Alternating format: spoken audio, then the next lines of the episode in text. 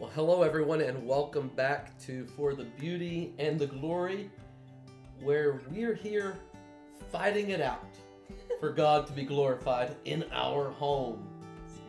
It's good. We're nearing the end of our first season, um, but it's, you know, we, we, we wanted to keep going. We wanted to draw some things out, and so we're back again uh, for another action packed episode of this podcast. It's been a lot of fun. Yeah. Yeah? Yeah. Hey, we got a lot of uh, exciting and new things coming out, uh, new things we're working on. Uh, and so be state, be state, stay tuned for that. Uh, Here we go. another late night, uh, but it's going to be a good one. Uh, last episode, we started talking about conflict. And we started thinking about uh, what conflict is, why conflict arises in marriages, uh, how we can deal with conflict. And, and really, we just kind of narrowed in on some nuggets of wisdom. Uh, I think that's the way that we phrased it. Uh, some things that are just important to remember, uh, like looking at your own problem first, examining uh, your part in the issue, or and making sure that your heart is right, even if your spouse is walking through something difficult and uh, it's kind of a high intensity situation. Uh, emotions are on edge. Just checking your own heart. We also talked about ensuring that even as you enter into times where there's disagreement, there's conflict, uh, that ensuring that that the goal uh, in your conflict is the same goal you have for your life, the same goal that all Christians should have for their life, and that is to glorify God. Uh, and, and dare we even say enjoy Him uh, in the midst of conflict. Yeah. And so that's that's something maybe we can uh, talk about more next time as we think through kind of the process of how we walk through conflict. Mhm. Uh, but that, that's a that's a helpful point, I think. Um, and then one of the other things we talked about last time was the importance of restoring the relationship. Mhm. Uh, and, and that's one I think that uh, may often get overlooked. And if if it we're not careful, can actually cause. Uh, it- it's kind of like dressing a wound, right? Yeah. That that if you were to fall down in the mud and scrape your knee, it's not just enough to come in the house and put a band-aid over a muddy wound. Sure. You actually need to clean it out Mhm. before you put the band-aid on. And, and conflict's the same way that we don't want to just uh, put a band-aid over the problem. We want to make sure that everything is clean and restored and uh, can be bound up well. Well, I think that just going off of that too. Yeah. That coming in and cleaning the wound um, sometimes hurts worse before it can feel better, and I think that that's that's often why we maybe are tempted to just kind of um, just move on from things and Yeah. not actually deal with them. Yeah. Um, but what happens is you end up you end up getting infection, right? Like if you don't if you don't do that, if you don't actually deal with the conflict and Yeah. um, restore right fellowship, then well, that little sin that's left over will just continue to grow and give birth to more sin. And And what we don't want around here is any sickly marriages sure, but then full that's of full like of infection. I think that's where you find. Um, like I think that's where bitterness comes from, Yep. or uh, like Yep. deep-rooted anger. Um, that those things aren't born overnight. It's a it's a long line of Yeah, exactly. undealt with exactly. conflict. Yeah, and so, so that was kind of the first episode. Uh, I think we said at the beginning of the last episode that this was going to be a two-part uh, conversation about conflict. But about halfway through the episode, we realized, oh, maybe this should be a three-part episode, which we haven't done any three-part kind of the trilogy, the conflict trilogy, and so, uh, so, so I think that's what we're going to aim for because now today, I, what I want us to talk about is the extremes that we often experience in conflict, or another way of put it would be uh, the ugly side of conflict. Uh, and we can offer plenty of personal examples, I think, as we talk through these. But I think it'll be helpful for people thinking about the, the thinking about those pieces of wisdom that we thought about last time now to hold those up uh, in stark contrast to what we're about to lay out about how conflict is often dealt with, how, how we have even dealt with conflict in the Mhm. past, and what we've learned from it. Uh, hard lessons. Yeah. Uh, and so that's what we're going to talk about. We're going to talk about how we avoid the extremes. We're going to we're going to name the sin, uh, and we're going to call it for what it is, and, and hopefully be helpful. And and so that's kind of the aim. Uh, this may be a shorter episode in looking at some of these things, but then that kind of gets us ready for next week, where we'll kind of talk about really a, an on the ground approach to, to how to face conflict in a marriage. Okay. Um, and and maybe between now and then I'll think about something that'll really get in your crawl, and I'll bring it up. Surprise, bring it up in the middle of the episode, and, And we'll deal with the conflict. see see what happens. Yeah, because I mean, when we've been doing some of the trying to grow and understanding biblical counseling, we've watched uh, a number Yeah. of videos of like case studies Right. that are really helpful, and we never know if those people are actors or not. We It's- don't think- ever know. I think Yeah. it's which is amazing to me. Right. If they are actors, I don't think they are, but if they are, and uh, well, it's either it's either really amazing that they're actors because I think that they're actually pretty good actors, and so like CCEF has got these great actors available from Mm-hmm. somewhere, or who like I don't know if I would be super willing to just talk about things like to that. talk about things. and it was being recorded. Yeah, um, because the videos are um, they're they can be pretty intense. They're pretty Yeah. serious topics, but yeah, And so maybe that's what we'll do. Is we'll just do. We won't have to be actors. We'll, I'll just drop something on you, and we'll see how it goes. No, I won't do that. All right. Well, well, let's get into it then. In thinking about uh, as as we've now explored some of those basic principles uh, for examining the heart of the conflict, like what's actually going on. We want to begin to think about how we actually conduct ourselves in the middle of it. Uh, so, so when when the rubber meets the road, how do we actually act? What do we say? What do we let ourselves feel or think in the middle of it? And, and the reason this is so important because we need a battle plan.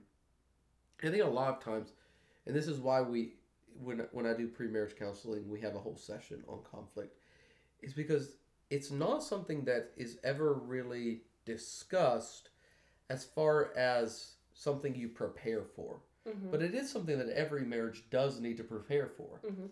But it's it's not like there's like a, you know, uh, like it's the, the thing that everybody talks about. Well, No, you know, people talk about the, the always talk about the joyful parts of marriage or you guys are so excited to get married. This is you're going to be able to do this and this is going to happen and that's going to happen.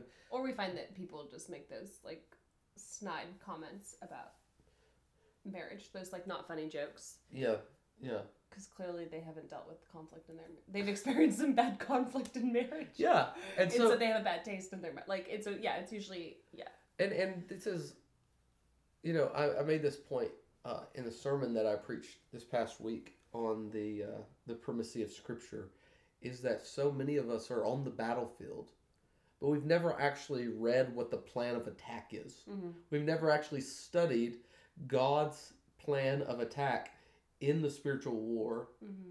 and we're out on the battlefield like just swinging our sword and coming, you know, this close to getting our head lopped off. Yeah. Uh, and and so the same is true in conflict too. So that's what we're going to get at and kind of discuss some of the the extremes that can come out um, as we prepare to to really fight alongside each other instead of against each other. Yeah. Uh, so so that's where that's where we want to go. Great.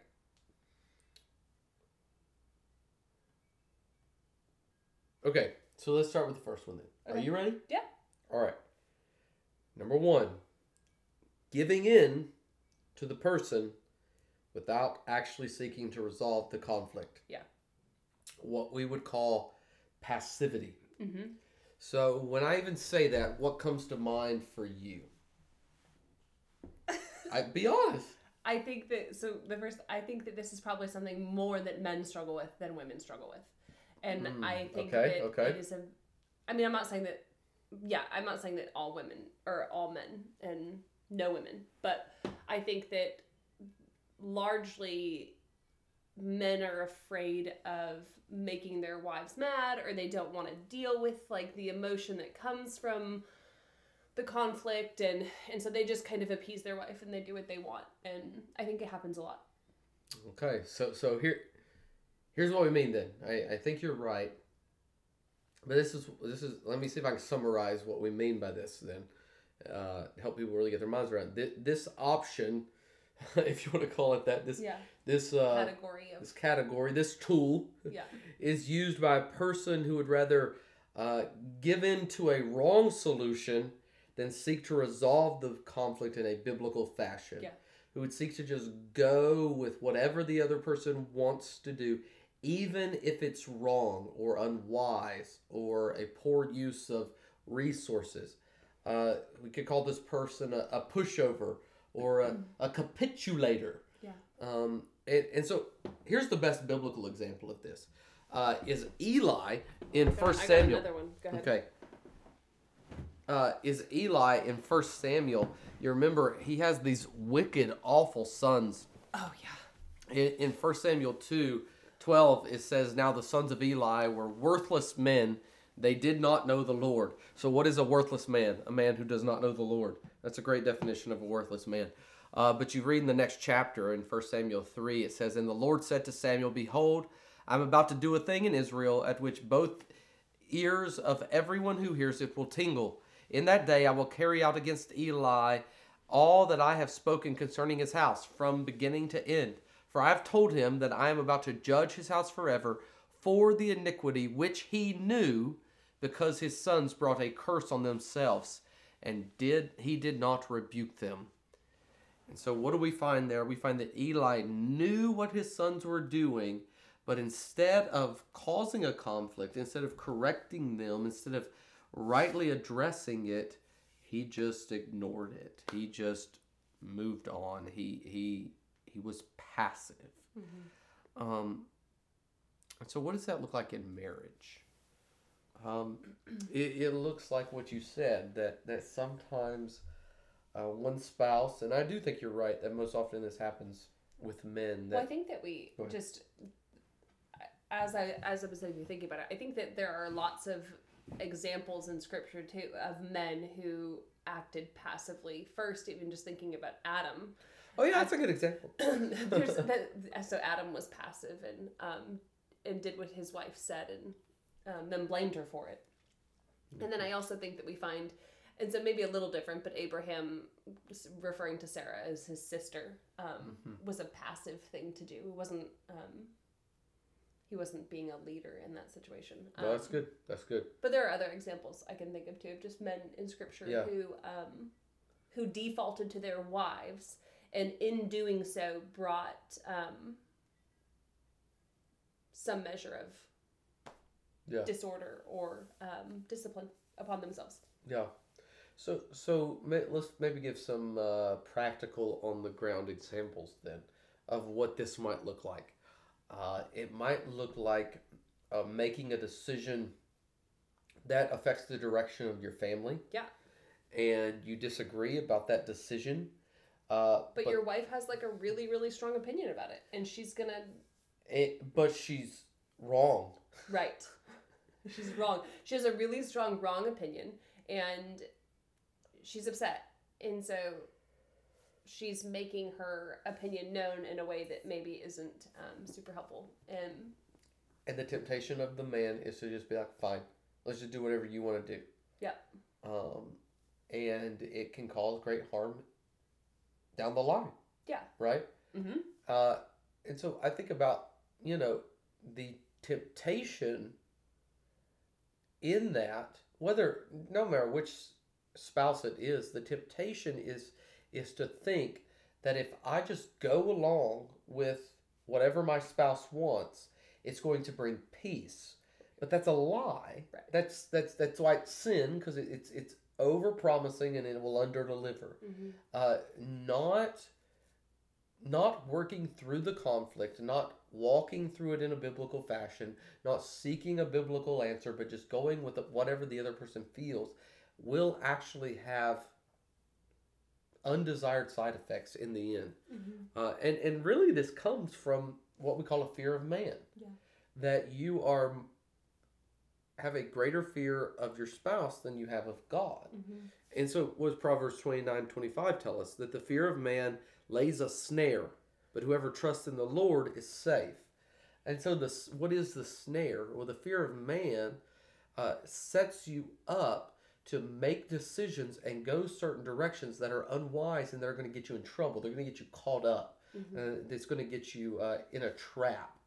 Uh, and so I'm trying to think if there's any good example in our own life where we've we've done that. Um, I, I feel like probably anytime we're about it, well, not anytime. There have been times Mhm. when we have been going somewhere as a family, Yeah. and I I you're gonna say haven't necessarily thought known what's best, or or I wanted your opinion on it, Yeah. uh, or you've said we should do this thing or we should do that thing, and in my conscience and and maybe it's Holy Spirit moving, I think to myself, uh, we probably shouldn't do that, but I do it anyway. Yeah. And it always ends up blowing up our face, not because of you. No, I think we've talked about this before on the podcast. Oh, but we have. well, We've just- had too many episodes at this no, point. like so I think it's how, like so this is kind of like a silly example. This is Yeah. it has certainly happened in larger ways in our marriage, but a silly example is when we go out to eat. I think I've talked about before like I just want you to pick the place to eat. Yeah. Like because because it's like I just and we actually do have conflict in that. Like we have a conflict about like where I don't know why. Like hmm maybe I I'm too picky about or I Yeah. want to go or Yeah. Right. um but then like if I start kind of like We can't go to Golden Corral every time like I want to. um, so you, uh, no we can't because it also it's like it's a million dollars when you have six children Chris, yeah, go they ahead. you'd ahead. think they were serving gold there for how much they charge you Go to eat there um and I'm pretty sure it's like day old food Can you just?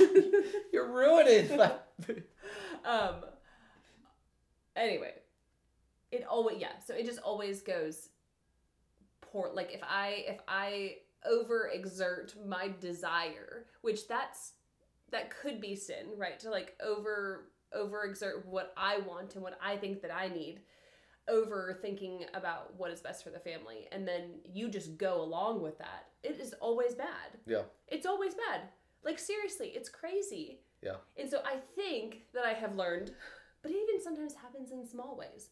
Like when we went to the um, Dickens, Dickens of a Christmas, and they were doing the parade, and we like couldn't find somewhere to sit, and so I was like, "Let's go up in the parking garage," and you were like, "I don't, I don't know," and I'm like, "Come on, there's nowhere to see here," and you were kind of like, "Oh, all right." We get up there. And the wall is way too high for our children to see over, and we weren't going to set them up on the wall. That was dangerous. And so we were mm, Oh, kind of gosh, I didn't like, think about that. and then there were like weird people up there, and I was like, I've done it again. I've done it again. We're gonna get mugged up here. Let's go. All right, let's flip it around though. yeah. okay. What if the wife is particularly passive when it comes to conflict? Yeah. So, how might that backfire? If because Well, uh, in one sense we're also- saying that right. it's it's the husband's Sure. responsibility to lead Yes. and to exercise authority in the family Yes. and to be the keeper. Sure. But that doesn't mean that he is just making Unilateral decisions. in a vacuum. Right. So your husband also like so uh, in a marriage, like your husband is may also need your help. help Not he may, he does. he needs your help to just discern the situation or to like pray through things or to practically practically like understand the needs of the family um and so if you just let your husband i mean if you just so let's put let's do it this way. Let's Yeah. put it into an actual example, okay, okay? great thanks Let's say that you and I are disagreeing over how we deal with a child's sin. sure Um, what would it look like for you to be passive in that situation in a bad way? I mean, I don't know if there's a good way to be passive, but well i think there's probably no that would just be being quiet yeah, Um, what would be the being a pushover?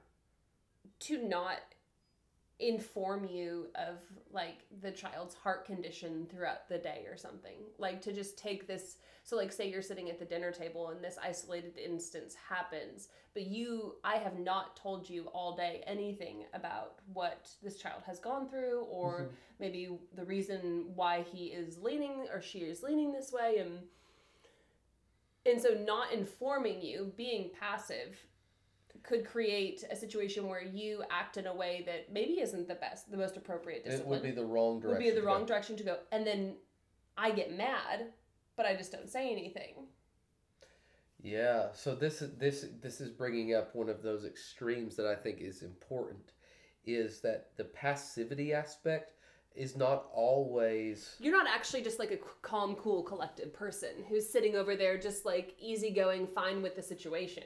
You're actually quietly angry and Exactly. you are over like you're seething, but you you're not gonna so either you're not gonna say anything because you want to be manipulative, you're not saying something because you just don't want to deal with it. You're not saying something because you want to appear to be a certain way, um, or whatever. Mm-hmm. And all- but you're not not where- saying something because you're like That's where we spiritual. would we would also attach the word aggressive to the Sure. passivity, Yeah. and that's what what we call passive aggressive. Or like silent treatments would fall into this. Mm-hmm. I mean, there have been times, I think maybe we talked about this last time, but there have been times where people have said that they were in a conflict with their spouse and that they had not communicated verbally to their spouse for an extended period of time. That's called passive aggressive behavior. Like you don't you can't punish your spouse by refusing to talk to them, by giving them the silent treatment. Mm-hmm. Yeah. That's really not a good thing to do. Right. That's ju- that's actually just manipulative, and it's the same thing, just a different side of the coin as screaming at your spouse. Yeah. And we can hear the silent screams. Oh, it's the word. I ha- hate it. I hear your silent screams from the other room. I will say that Adam and I have this this somewhat sinful tendency that I mean it's a sinful it's sinful, but I say somewhat because it's sometimes I'm like, where- we where we aggressively clean. so we will like if there's just like I rage clean. Adam's a rage cleaner, and Yeah. so like part of me is like, well, And so sometimes, Alright. some Saturdays afternoons, you just try to tick me off, so I'll sweep the whole so whole like house. yeah, or like he just like he just chops so much wood because he's so mad. But I'm kind of like, well, Oh, I'm. I'm playing. He does a lot. Oh, Um, but the, so okay, so let's but wrap that's up. sinful, right? To like Yeah. run to like just clean the kitchen. Yeah, Mm, I'm gonna Okay. show them how well I wash these bowls. tell you not to get on my case for putting the dishwasher away. Okay, but I'm gonna do it so good. so to wrap this one up, we, we do no favors to our spouse or our life by just simply rolling over, uh, whether that's passively, passively or passively aggressively. We don't do any favors. There's no biblical escape hatch in conflict. We don't just get to say, you know, oh, whatever you want to do, and secretly be angry, or just secretly not actually care.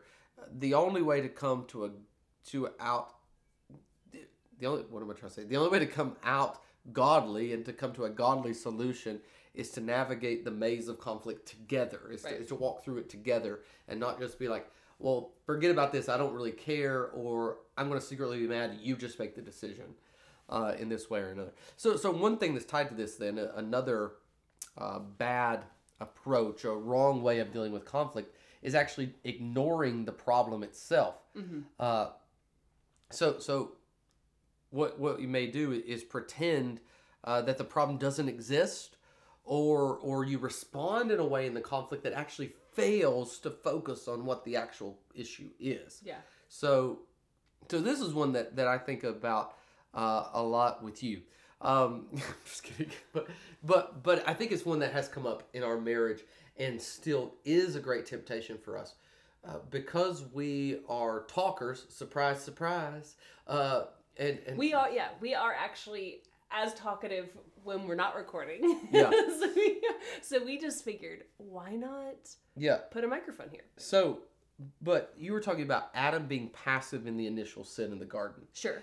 The following sins that Adam takes up in the conflict of, of rebellion Oh, yeah. are these. Right.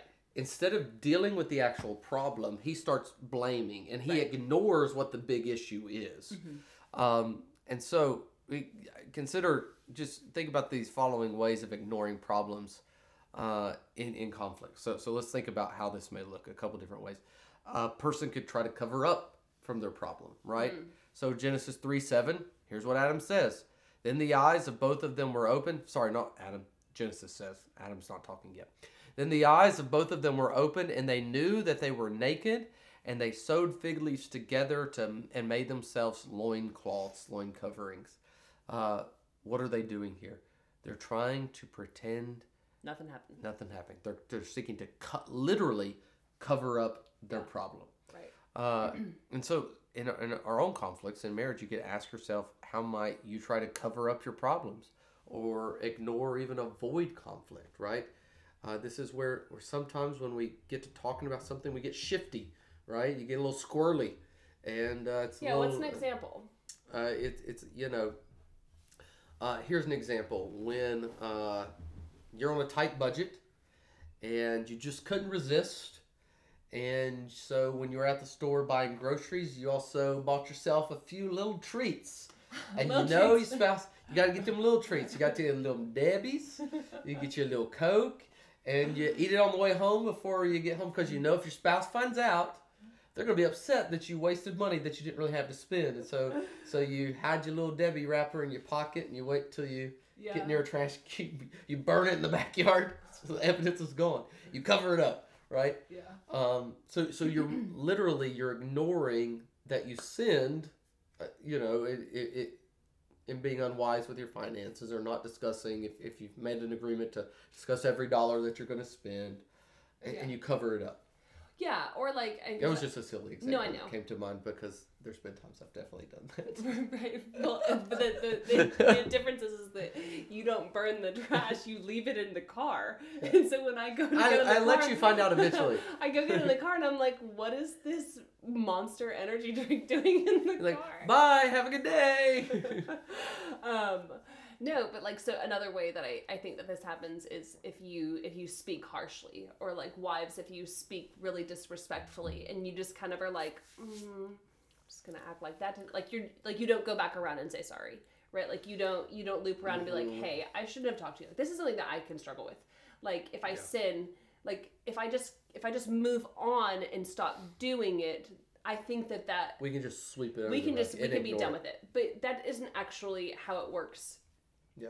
um, biblically you you have to actually repent for your sin and you actually have to go to the person that you've sinned against and so maybe that seems really crazy that like oh every you mean every time i'm disrespectful to my husband i should apologize i think so So what if what if that was the standard? I think Do you that, think it would be a gut check when next time it came back around that if I talk to him this way, I'm gonna have to apologize again? well i think that's just the nature of the way that god has set up like repentance isn't an arbitrary thing right and so i think that the reason that god has set up um, life like this Mhm. is that it it spiritually will do something to you and Mhm. like your your um your gauge changes over time right Yeah. and so if i'm if i'm actually apologizing to you every time i am rude to you i will stop being rude to you so much because i will Mhm. become aware of i'll be like hyper aware Yeah. right Yeah. but also repentance is real like repentance is something spiritual that that christ really does take and mold and reform Mm, us when we are humble and submissive to That's him that's good. That's good. All right. Here's another way you may ignore problems. Then is that a person could try to run from their problem. We see this in the very next verse in Genesis three. Genesis three eight. And they heard the sound of the Lord God walking in the garden in the cool of the day, and the man and his wife hid themselves from the presence of the Lord God among the trees of the garden. Mm. So, so not only do they try to they try to uh, cover up the problem, but they also run from their problems as well. And so you can ask yourself this question: Then, how have you tried to run from your problems? Uh, this is even how some divorces take place, right? because secrets Uh, th- So you th- literally, yeah, like- they're conflicts, and they're trying to run from those conflicts, and they think the best way to deal with the conflict me and my spouse are having is to literally us two to run in to opposite avoid directions, each other to just not be with each other. to each be other. busy and to yeah so like if you if you're really busy or because it's just too frustrating to be around your spouse then you probably have unresolved conflict and you might be running from your conflict and you should just deal with it the conflict I mean, I literally have nothing else to say because I think that that's probably the best advice that you could probably give. So I'm going to the great this is not like speed podcast. I, I just that's great. Yeah. Another way a person then could ignore the conflict is they could make excuses for their sinful behavior. oh So excuses this is are, are i think this is maybe where everybody falls in Yeah. some way Yeah. Okay. So listen then to the very next two verses in Genesis 3, 9 and 10 now. Then the Lord God called to the man and said to him, Where are you?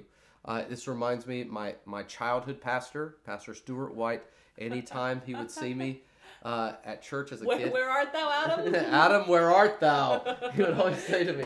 Did you guys read the King James? yeah, definitely. Uh, and uh, yeah, Adam, where art thou? Uh, to me, and and uh, you know, it, it still rings in my head. Uh, and, and this is and continuing in the verse then, and and this is what Adam says. He said, "I heard the sound of you in the garden, and I was afraid because I was naked, so I hid myself."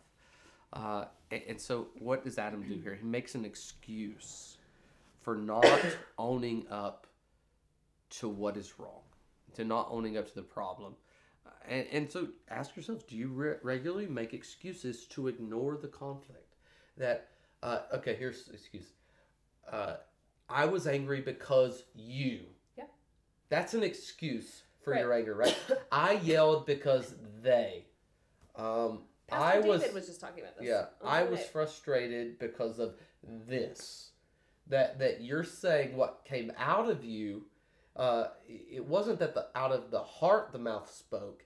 It was out of the pressure of the situation that my mouth spoke. Right. But that's not the Bible. That's not the Bible. No, it's actually just that like you that pressure is what pushed you and what came out was just what spilled out of your heart. Yeah. So Pastor David, in talking about this on Sunday evening, Yeah. used the example of water in a cup, Mhm. and if the cup gets hit, it's not like you know Gatorade comes flying out of the cup. It's water because that's what was inside. Right. Uh, I think of the example of a Gushers fruit snack, right? Whenever you would eat a Gushers fruit snack and you bite down on it, and that uh, whatever concoction they would put Mhm. inside the Gushers fruit snack would shoot out of there. You weren't expecting like something else to shoot out. It was whatever was inside the Gushers fruit snack. Right. You, you know, if you bought the blueberry flavor, you didn't expect the watermelon flavor to come out. Yeah. And the same thing's true whenever we're pressed, right? Right. Like like like gushers, whatever's inside of us is going to come out. Right. And so you don't get to blame everybody else for your For what's heart. inside of your heart. Right. That's ignoring the conflict. That's ignoring the issues. That's going back to what we talked about last week. That's that's not taking the log out of your own eye. Mm-hmm. So so that's that one. And then number four then, how we ignore conflicts. The next three verses, Genesis 3, 11, 12, and 13, is the ultimate attempt at ignoring the problem is to blame shift. Mhm. Which which goes with this idea of of, of uh, making excuses. This is what it says. And he said, Who told you that you were naked? Have you eaten from the tree of which I commanded you not to eat? And the man said, The woman that you gave to be with me, she gave me from the tree, and I ate. Then the Lord said to the woman, What is this that you have done? And the woman said, The serpent deceived me, and I ate. Right? And I mean, so, both of them are. Not only are you making excuses, making excuses, making excuses could be, you know, I, I didn't get any sleep last night. I haven't eaten, right? Right. But to blame, Blame shift is else. now pointing the finger back. Right. And to say, why is this conflict so bad? Well, God, it's because of the woman that you gave me. Yeah.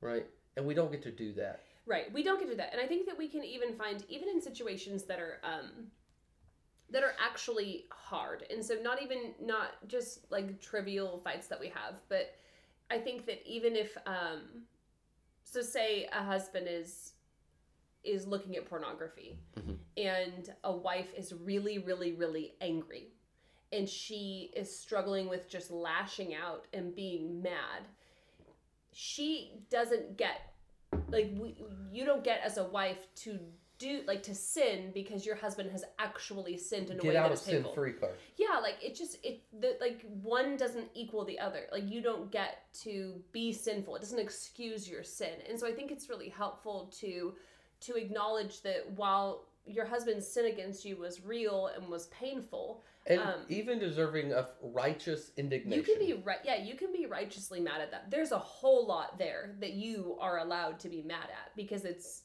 a disgraceful thing to do. But you don't get to then operate in a sinful way in response. Right. So I think a good way to think about this, and it's a distinction we often don't make, and I've been trying to make this distinction with a couple of our kids. There is a difference between emotions and responses in light of those emotions. Right. Emotions are given to us by God. He has endowed us with emotions. And in normal circumstances, okay, so I'm not talking about people who have experienced emotional trauma. I'm not talking, talking about people who have mental health um, issues. But, but normal emotional responses are oftentimes, but I would say even more so when we are indwelt by the Holy Spirit, we have a cleansed conscience, that they are the oftentimes are an appropriate response to a situation. So so here's an example. And thinking about outside of uh, marriage, even thinking about children, right? If you have a child whose toy gets broken by a sibling, Mm-hmm. a right response of that child is to be frustrated Right. because they have been disrespected and something that they cared about has been ruined. Mm-hmm. The issue isn't that they would be sad or they would be disappointed or or that they would feel, Even feel anger. hurt and Yeah. anger. The issue then is what they do with those emotions. Right. And as parents and as spouses, it's helpful to, to, to, to draw those lines, even in the middle of conflict, to say, hey, babe, I know that I sinned against you and you're upset with me. And you're, I understand why you're upset. A biblical response is for you to be upset about this situation. But you screaming at me and and calling me every name that you know Yeah. and cursing at me over and over and over again Right. is not a biblical way of dealing with your anger. Right. So, so to use uh, the title of David Powlison's book, can we be good and angry? Mm-hmm. And I think the answer is yes. Right. Um, and so, th- th- in conflict, in marriage, there there's a side of it where the pain of of walking through conflict or Yeah. the the difficulty of walking through conflict is right, but but what often goes wrong is how we deal with it, Right. and blame shifting is one of those things. Right. And, and, And, and and to say I get to be this sinful way because of you. because of you, right? And I think that the only true remedy for that is to is to think on to think on Christ, right? Like to think How so? Well, to think on that that he was he was spat upon and he was uh, he was beaten and he was lied about and he was betrayed and and yet still he never once responded with a sinful emotion. Mhm. He never once responded with a sinful action. He never res- once res- like well, I'm just to beat the tar out of Judas because he but like he didn't do anything. He was silent. Um And he was and he was actually and like so he wasn't just silent passive aggressively like he was he was righteously silent right like his heart his heart was compassionate and humble and understanding And I would tell you the reason why. And this is the same reason why we can we can walk through conflict in our marriages with peace and without blowing up and without pointing our fingers at everybody else. It's because he had entrusted himself to the Father Yeah. and he had entrusted himself to God's will. And in marriage, one of the ways that we face conflict is is it's trusting that God in his providence may bring us to this place of disagreement, but he does so to grow us, Yeah. not just grow us individually, but to grow us together. Yeah. That that there's a uh, there's a roughing up that must take place so that the bond is tighter, Mhm. right? Uh, it- it's kind of like when you get married, you're, you're two pieces of velvet, and you Mm. put those two pieces of velvet and they don't stick together. But the longer you're married, you become Velcro, and, and, and things kind of get a little bit more pulled apart, and the Velcro gets stronger, and you stick together more and more. I don't know if that was a good metaphor or not, but whatever. Um, no I, that's threw, a I helpful threw it out there. that's helpful So, so that's that's ignoring the problem. Uh, let's talk about the third thing then, uh, extreme or way that people wrongly deal with conflict, and that is trying to be the winner of the conflict. Uh, seeing conflict as a it no longer is this a conflict. This is a competition. Uh, i have got to prove my point here and it must be I thought you were actually saying that. no I no was like, oh, okay, go ahead. no yeah like the like i have got to get what i think across and i have to use as many smart words as possible to verbally manipulate the situation Mhm. to out talk the other person. And can I tell you that out of the four that we're going to talk about, this is the one that I struggle with the most. No kidding. and I think it's because often my work is in speaking and writing that it's a gift from from God, not a you know one that I've tried to steward, but it, it's a gift from God of being able to express oneself. But it's not helpful when I am aiming to express myself sinfully mm-hmm. because then I just can tend to be very, very overbearing and stop non-talk. Wait, talk non-stop. What did I say? Top non-stop. And uh, and yeah. that's what happens when he does it, ladies and gents. but to to just go go go go go. And early in our marriage you often would say to me can i have five or ten minutes? Or can you please stop talking? And to my own shame i wouldn't many times. No, i would just keep talking until eventually you blew up and it would be yeah, it would not. So we can talk about that in a second. It would it would turn into what we call kamikaze conflict then. Um, yeah we'll talk about that we'll get to that we'll get that Yeah, and so sometimes like just knowing your spouse, like I I need a I need a few minutes because I know that um I know that I get to a point where maybe the temptation is just really big and I'm gonna start sinning. Yeah. And I'm like, can you just give me a few minutes to kind of like I mean, you know like when you first are initially really angry about something, like you the anger this is what I say to our kids, like the anger lies to you. Yeah. Like you are so heated Yeah. that you can't see straight and you Yeah. feel a certain way and you feel these emotions and you feel like you wanna you wanna beat someone up or you wanna you feel like you hate them, right? Right. And so if you start talking or why are you what? nothing i'll say in a minute Could just you- wait for a good okay, point. okay, I wish just this, waiting for a good he point. has the biggest smile on his face and I'm I'm, just like, is my hair No, messy or just waiting for um, gosh darn it. um, oh yeah, that like you like just take a few minutes because usually what ends up happening is, you know, you come to your senses a little bit. What do you need to say? leeroy jenkins what? So there's this. There's this. I don't remember why this was recorded. Why you just said this? No, I know why I said this. There's this video game. oh my gosh. uh, there's like this recording of this video game that I from like college, maybe high school, where this group of play these group of players, different places. You know, they used Players or players? players. They talk to each other on their headsets, Oh, right? Okay. and you'd be all over the world, right? And Yeah. you're going to do this mission together. And you're like, all right. And you had this guy who's a team leader. He's like, all right, everybody, we're going to go in. We're going into this room. Oh. We're going to go in, and we're going to take them. And we're gonna, you're gonna do this. You're gonna do this. And all of a sudden, you hear this guy come across the thing, and he yells, "Leeroy Jenkins!" And he runs in, and all of his the other players have to run in with him, and they all get killed. And I just think about, I think about that in light of what No, I'm talking about here That's actually yeah, that actually applies. that that all you care about is the fight and all you care Right. about is winning and all you care about is getting your point across and saying whatever you want to say and it doesn't matter like Who you gonna blow up? Because you know what you're gonna well do. that's getting in a little bit into the you're next gonna one you gonna bring everybody in there with you, and the whole family is gonna be like wounded, and everyone's gonna be sad, and everyone's gonna be and so upset. I do this from time to time where I go on my my pre my preaching tirades and I just go and like if, if you like, if you walk in the the line, the eyesight is like, and you, you want to know what I think about you?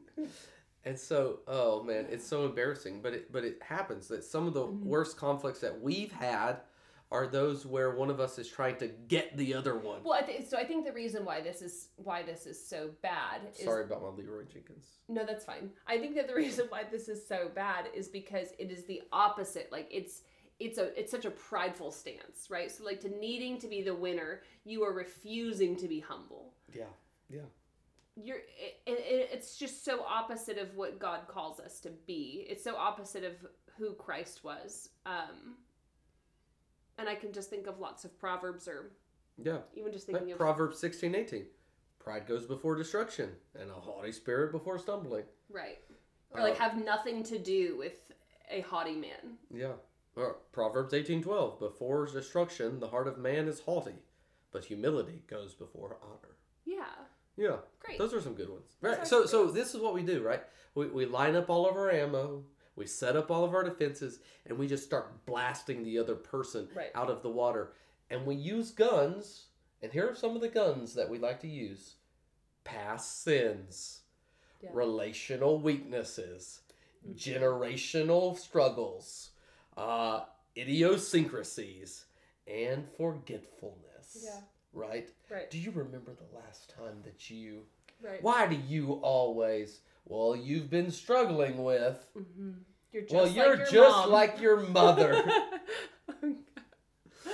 or or Oh. you know that you're the one who always struggles with. Right. Yeah, that's just it's just not helpful. And I also just think that um so that's a that's a that's a posture of seeking to exalt yourself, right? But the Bible would say, First Peter would say that humble yourself therefore under the mighty hand of God God and at the proper time he will exalt you. Yeah. And so waiting upon the Lord for your final and full exaltation is always the safe place to be. And you will always be in the wrong when you are Yeah. exalting yourself, I think especially over your spouse. Like I think about uh, the husband that desires respect in his home. Yeah. Uh, Well, every husband should desire respect in their home. Sure. Okay. uh, Sorry. I should say the husband who does not have Demands respect and knows that he deserves respect, and his way of getting it is to walk into the room like Mighty Joe Young and start beating his chest, demanding respect. Well, what are you going to get? Something that looks like respect, but is actually fear. But I'm gonna tell you, yeah, that's a recipe to not get what you want. Yeah. Right? Like n- nobody's going to respect you if you are just a giant meanie Yeah. who's Yeah. verbally punching everyone. Yeah. Like don't just don't be that guy. That's good. All right. So let's talk about the final Okay. the final wrong way to deal with conflict, and that's what we've called the kamikaze conflict. How is this different than being the one who always tries to win? Well, let me tell you, All right. You you The ask way the question different- and you're gonna answer it. and then I'm going to answer it. There, yes. Uh, in always being the one who wants to win, you want to come out unscathed. Hmm. But when you take a kamikaze approach to conflict, where does the word kamikaze come from? Well, it's how the uh, World War II Right. Japanese fighter pilots who would just fly their planes into battle stations, into other planes, and they knew that they were going to die, but it was their way of just They're just we're all traipsing the enemy. Yeah. And there there's a sense in which in conflict sometimes things are so bad that you don't care if you die in the process, you're taking everybody out with you.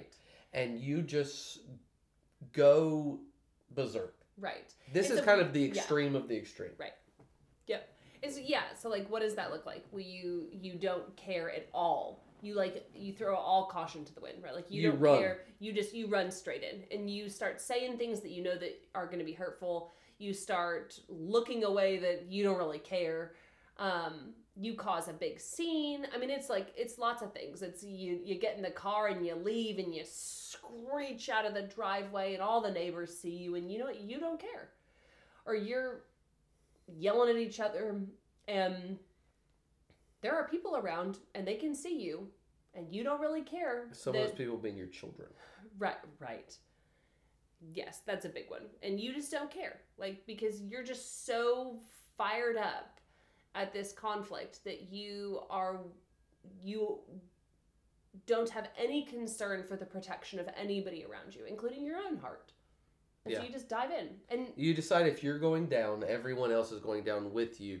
So you're just gonna throw a rager. throw a grenade in there and blow everybody to smithereens. so what's actually going on Are you asking me? yeah what's actually going on there. That is a person who has put their hope singularly in an outcome of a situation or in a person, and that person is not being the way that they want them to be. They have placed all of their hope around this one thing, And when they realize they're not getting that thing, life is no longer worth living. The marriage is no longer worth preserving. Or at least the family is no longer worth keeping. Right. And so oftentimes if these kind of conflicts continue to go unchecked, it will most certainly lead to divorce because it, it all just crumbles more and more and more and more. Uh, and so what what could that be? Well, perhaps you think that uh, your spouse has to have a certain amount of of time with you, Mhm. right? And if you don't get that time with your spouse, then they don't get time with anybody, right? Mhm. Um, And then they just like your spouse doesn't agree with you. They Yeah. don't think that you need that amount of time. Yeah. And then you're just gonna Yeah. Uh, believing that you need, maybe that you need a certain kind of home to be happy. And if your spouse doesn't give you that home, then I'm going to, by golly, burn down the home that we do have. Uh, Yeah. Maybe not literally, but but emotionally Cool. and metaphorically. And, and this house is never going to be a happy place again until I get what I want. Yeah. Um, th- this is uh, going and locking yourself in the bedroom and refusing to come out. Eh, okay, so so maybe some of the most extreme ways we see this in are in things uh, like spousal abuse or Mhm. suicide. Mhm. Um, that things get get really out of control. Anger is is is turning into now rage and violence even. Yeah. Um, and I think it comes here. It, it comes from someone wanting something and not getting it, Mhm. And they've put everything in that thing, Mhm. right? Um, so maybe you think of some other examples. Well, I just think that's a helpful diagnostic in all of these. Um, and maybe we brought this up last time. I can't remember. I think about it so much that I can't remember if I said it on here. We'll say it again. That what are you what are you wanting and not getting, right? So if you're angry or you're having a hard time or you're um, really just down in the dumps, um, you refuse to want to find a resolution. Yeah, That's another way to right? say it. Right? Yeah, that's that. That's like uh, yeah, you're just you're You don't care about resolution. You, want care about way. this thing and so what is that thing what is that thing that you think that you need um i mean here's a silly example but even before we started doing this podcast this evening um the kids were up and they were all around the table and they were they were hanging out and and i wanted them to go to bed but adam was sitting there hanging out with them and so i made a i made a comment like well we got to get in bed pretty soon and Adam was like, "All right, we'll get we'll get to it." And I started to feel frustrated. Mhm. And I went into the room and I was like kind of starting to like think about like why I was right to be mad. I wanted them to go to bed. They were up late last night, whatever. But then I thought about it and I thought like but he's their father and he knows all these things and he wants to spend time with them. I don't need to just be this prideful person. Like, what am I wanting that I'm not getting? Well, I'm wanting them to go to bed so that I can have a break. Yeah. And that's not necessarily what the Lord has called me to. Yeah. And so realizing that, assessing like, oh, I'm valuing more this mm-hmm. this quiet home Yeah. than I'm valuing just staying in fellowship with my husband, Yeah. making sure that my children are loved and cared for and have fellowship with their dad. Um, and that was it. But I think that maybe 10 years ago that would have turned into a thing. Pray not for me, but pray for you. Uh,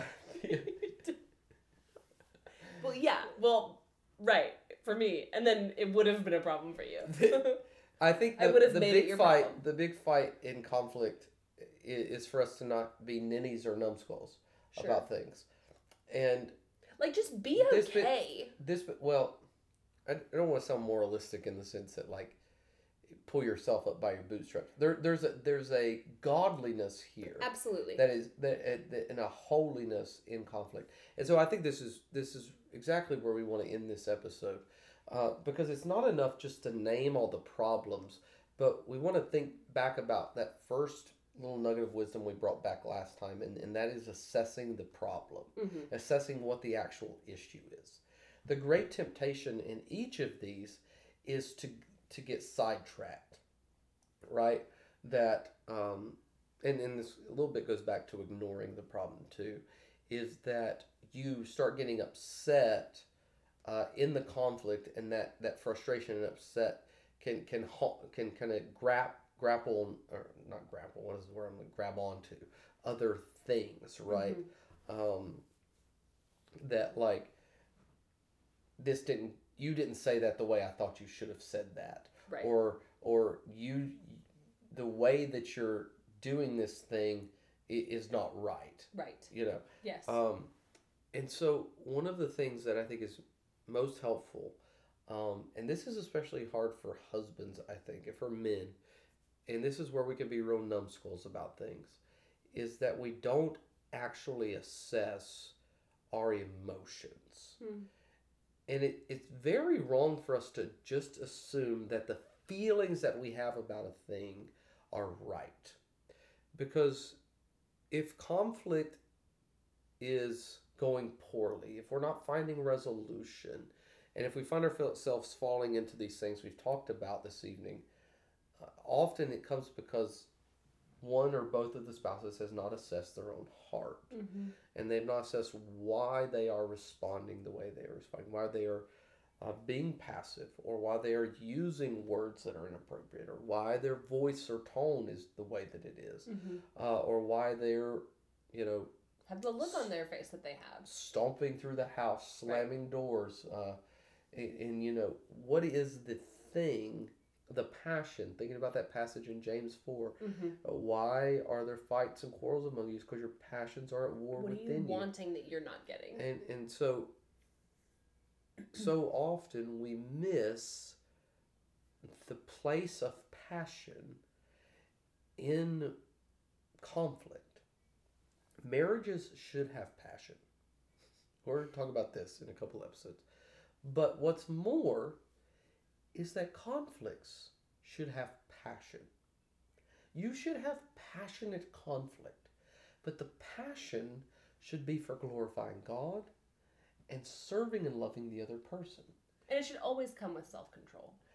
And and so if you're passionate about making much of God mm-hmm. and you're passionate about loving your spouse, anytime you face conflict, you will find yourself humble. Mm-hmm. You'll fi- find yourself deferring, not being a pushover, but deferring and pursuing holiness.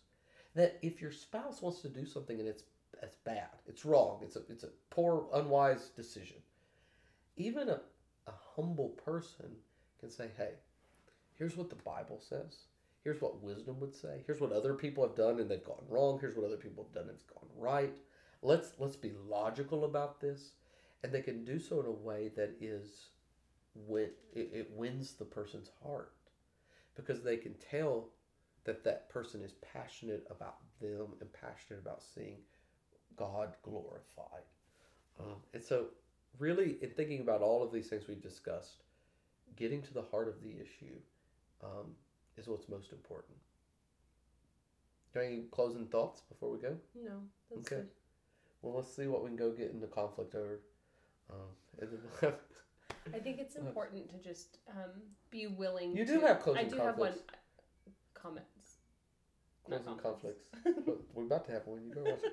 So, go ahead. I just think it's really, really important to um, be for your spouse. Yeah. Like to just be, just be for them, be for their good. Be, and if you're not, um, I think you should assess why you're not, and just ask, like, repent of that, but also ask the Lord for help in that because I just think that.